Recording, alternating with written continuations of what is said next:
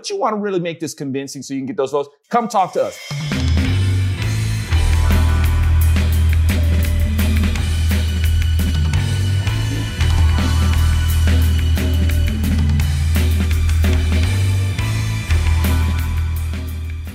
Howdy, folks. Welcome to the Virtue Signal. I'm Alfonso Rachel, and pinch hitting for Bill Whittle, we got Scott Ott. Oh, man, we're going to handle that business. So, uh, Scott, in here, man, uh, our, our, our objective is to, you know, get a, a more clear understanding of what virtue is, uh, as opposed to these perverts trying to uh, uh, tell us what virtue is with all their virtue signaling. So uh, this brings us to this one today, man. I saw this article.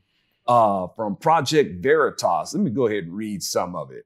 Uh, let's see. Project Veritas Action has published audio of U S Senate candidate and current state rep uh, Crystal Matthews, Democrat South, uh, Democrat South Carolina, speaking to an inmate on a recorded line. On the call, Matthew used racially charged language and encouraged dirty campaign tricks, including Democrats running as Republicans for local office. Uh, examples would be like Matthew saying, we need some secret sleepers, um, as opposed to um, public sleepers. That's kind of redundant, ain't it? But any, anyway, um, so uh, she says, like, you need, we need to run as the other side, even though they for our side. I, I mean, I thought that would be obvious.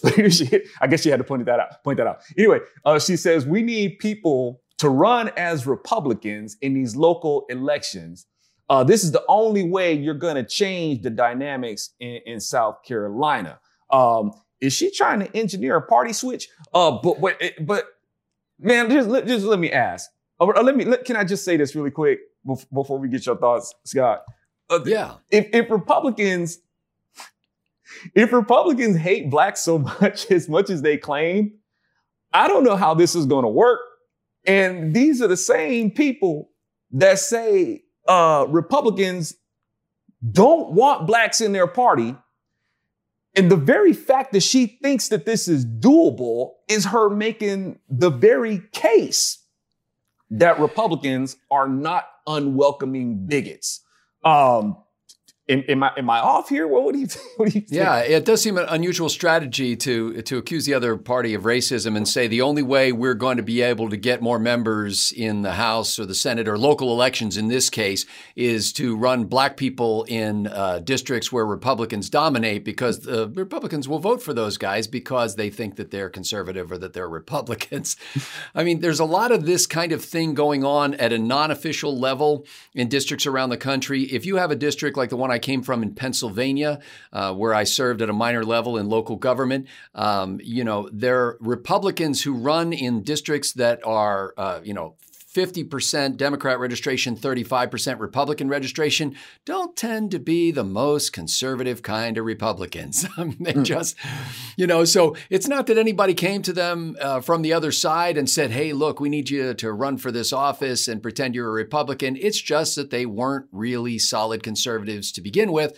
And so that was palatable in a district that was fifty percent Democratic registration and thirty-five percent Republican. So, you you know, that's the challenge that I was facing, was mostly from within my own party in local office, because we had Republicans in office who really didn't have any of the characteristics that I have associated with Republicanism.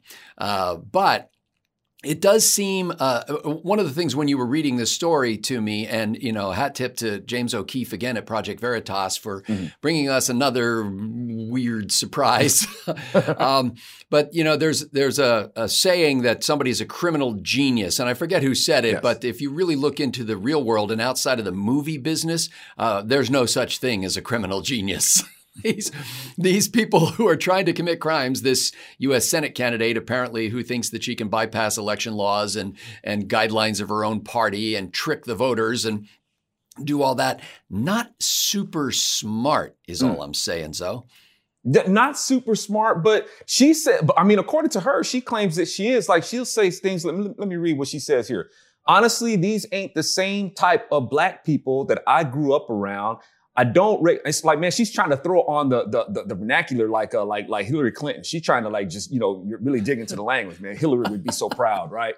Uh, she's she ain't no wise tired, is she? She ain't no wise tired. So, so she says, I don't recognize these black people. So I black because I don't. Uh, maybe these are like typos from the transcript or something like yeah, that. Yeah, I'll, I'll give it. It's just Twitter or something. Yeah, I'll, I'll give it the benefit of the doubt. So uh, I don't understand the type of black people that they are now.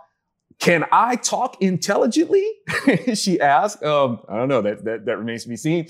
Uh, says, can I? I could be. Listen, I can move in all kinds of circles, but I'm an N-word at heart.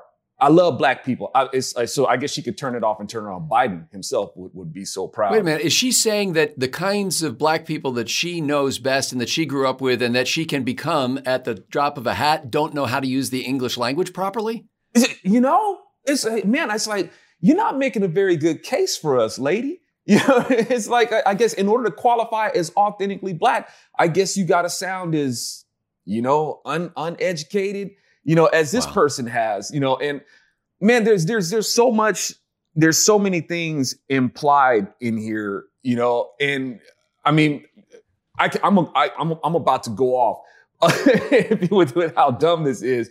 But before I do, um, I just want to ask, Scott, and, and and the rest of the audience, do you think I'm a sleeper? Well, when you when you mentioned the sleeper cells, I thought, well, they've already got one in the White House, um, so that worked pretty well. And he literally is sleeping. Yeah, I've heard occasionally that it's happened at the Supreme Court um, yeah. where people dozed off. But frankly, if you've ever sat through most political meetings, there's a lot of good reason to go to sleep in some of these places. Yeah. So so I can't be too critical about those people. Yeah, I think if you want to if you uh, first of all, uh, let me let me just say out front, because I was I sat on uh, the Republican State Committee in the state where I used to live. I ran for a year, the, the a county Republican Party. I started off as a precinct captain or whatever they called them back then in my little precinct. Um, and I I'm not I'm saying these not because I think it. I show any great accomplishments from these things, but just because I have somewhat of an insider perspective on being able to see this. And and frankly, Republicans are doing a terrible job at attracting voters from places that they aren't accustomed to going. Mm-hmm. And uh, one of the first conversations I ever had with a state senator in my home state uh, was when I said, hey, I think when I run for office, I want to go into the into the inner city and I want to go door to door and meet people and let them know what we believe and see if it can be attractive to them and try to make some connections there. And the state senator told me I was wasting my time. And I said, what do you mean wasting my time? And he says, uh, they're going to vote three to one Democrat in the inner city and there's nothing you can do about it. And I said, really, who has tried? And uh, he said, look, you don't have the time and the money to do that before an election. You just got to get elected. So what you need to do is go to what they call the three, four and four, four people. These are people who in, in the last four elections have voted, voted Republican three or four times. Mm-hmm. So you're going to a list in the suburbs primarily of three, four and four, four Republicans to get them to show up. You're not trying to change anybody's mind. He said, after you get elected, then if you want to start doing some outreach to the inner city, you can do that. And I said, you know as well as I do that there's no money after we get elected. Nobody gives to, to a uh, guy who's not running for office. The only way you can raise money is to get elected. And so you don't have the ability to pull together volunteers in a non-election season, uh, to raise funds in a non-election season. And frankly, I won't have the time. I'll be actually an elected official. So I'll have to do my job. I won't be able to go around door to door trying to find people. When are we going to reach out to people who don't already see the Republican Party as their home and tell them the story? So anyway, long story short, Uh, so I violated what the state senator advised me to do, uh, probably to my own detriment. And I did go door to door in the inner city. And I was delighted with how many times I ran into somebody who would say something to me like, you know, no Republican politician has ever knocked on my door. Thank you for coming. I appreciate that. Yes. I, I got into some relatively lengthy conversations with people who afterward shook my hand and said, you know, I had no idea that's what you people believed.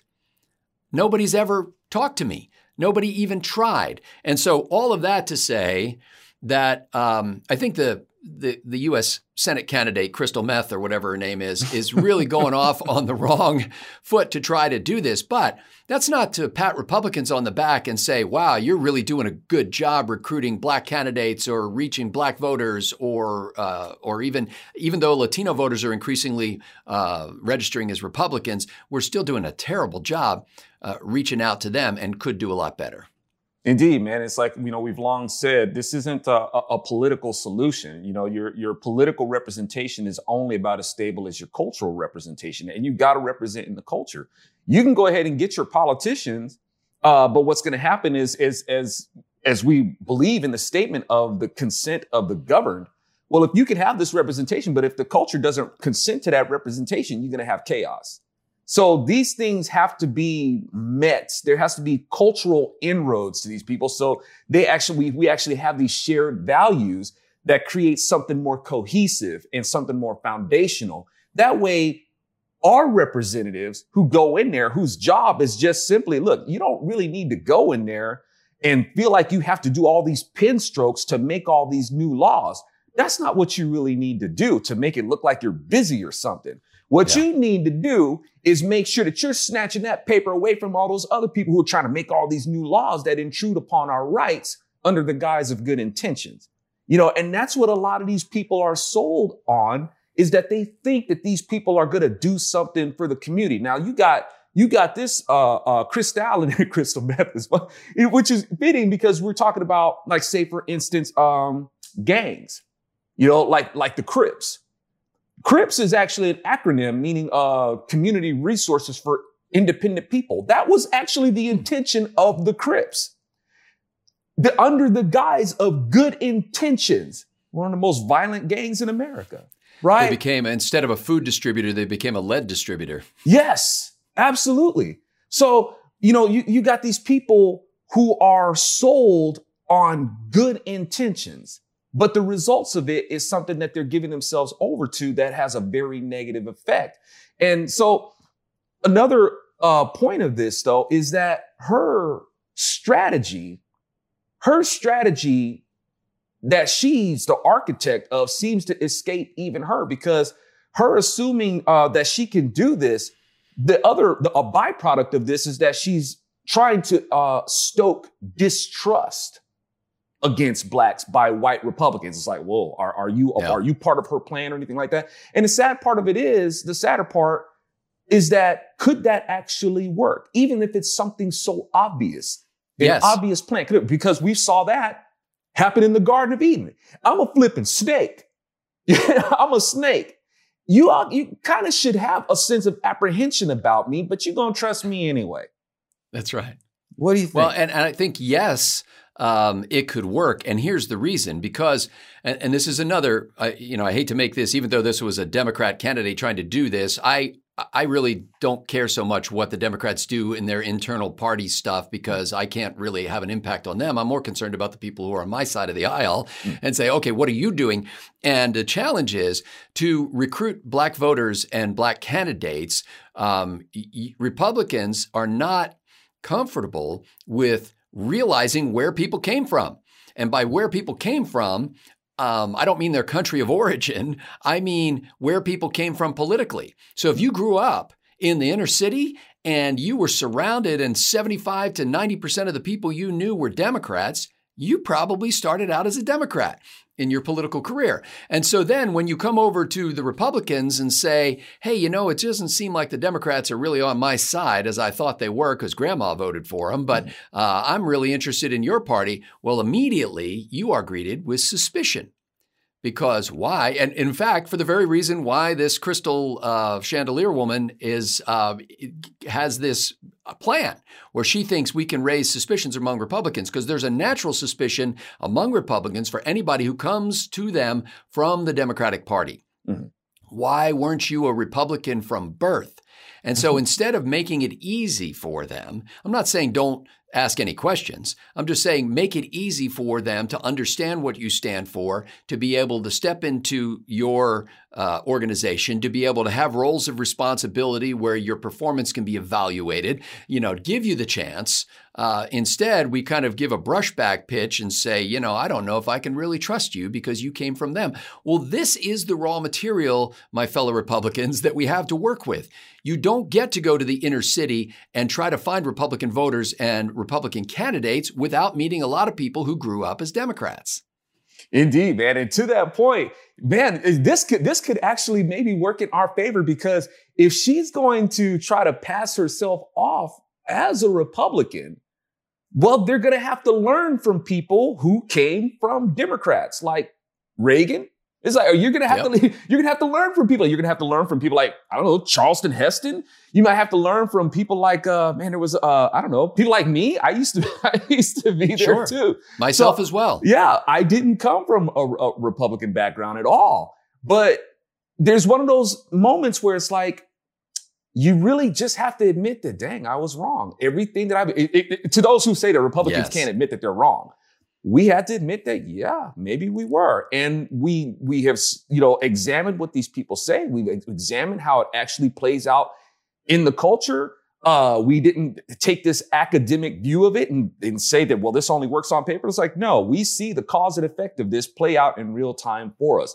So, If they're if they're going to try to pull this off, well, I guess they're going to have to really do their homework, and who knows?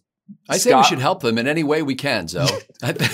You might be on to something there, man. It's like, okay, you, you you guys are going about this all wrong. Okay, if you really want to try to pass yourself off, off as a Republican, let's see, you're going to have to read some of this stuff. Here, give me that Thomas Sowell book. Uh, read it. Yeah, that's right. The Big Day. I just finished reading Be- Basic Economics and uh, and another Thomas Sowell book that escapes me at the moment, but it's that that. Um, Uh, Conflict of Visions. I just finished reading A Conflict of Visions. Great, great book. But yes. yeah, I think we should welcome this and say, yeah, all you uh, people who are pretending to be Republicans, come on in. We have a basic eight-week course that we run to introduce you to how it is that you can best fake being a Republican. So here, here's what you would believe or say you believe if you were a Republican, so you can pass. You know, mm-hmm. so you can get, so you can pass as Republican. And I think in the course of that, we'll probably win fifty to seventy-five percent of those people who will actually go, you know, hey, wait a minute.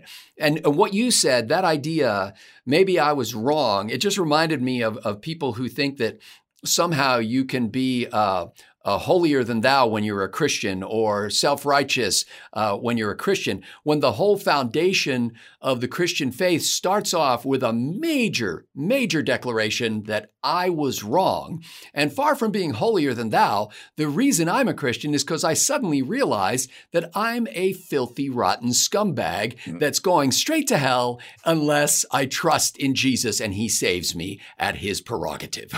Absolutely. So you've got to, and this, and, and a similar thing at a much smaller scale in politics, obviously, but a similar thing happened to me. And, and I never was registered as any party until I registered as a Republican. I, I thought that was, you know, I didn't want to be beholden to anybody, but I voted for Democrats. And if I didn't know anybody in a race, I literally would go through the list and I was like, okay, I don't know any of these candidates. I'm going to pick the woman. I would always vote for the woman. You know, if I knew that one of the candidates was a racial minority, I'd pick the racial minority. You know, if I didn't know anybody, you know, I didn't know anything about the candidates. So I come from, from that kind of background, and it was really a slow process of awakening of going, wait a minute, what am I even doing here? What what is the role of government? What are these people supposed to be doing on my behalf? Why do I send them there? Do I want them to go there and try to change my life? No, I would rather them leave me alone. So anyway, so that that idea of a self-righteous Republican or a self-righteous Christian, both should be anathema. Mm. Yeah, self it's, it's Lord's righteousness that works. It's not ours. Uh, there's a way that seems right to a man, but his way leads to death. So we don't want that. I say game on, Scott. I think we've we've come up with a, a, a great strat- strategy. Get out in front of it. The Lord himself said to do it. The children of the light, the children of the light, they don't really know how to sell it. Use what the children of the age are using. So if she wants to try to pull this off, I say we we count, we we uh we commandeer it, take it over, flip it right back around, and use it on them.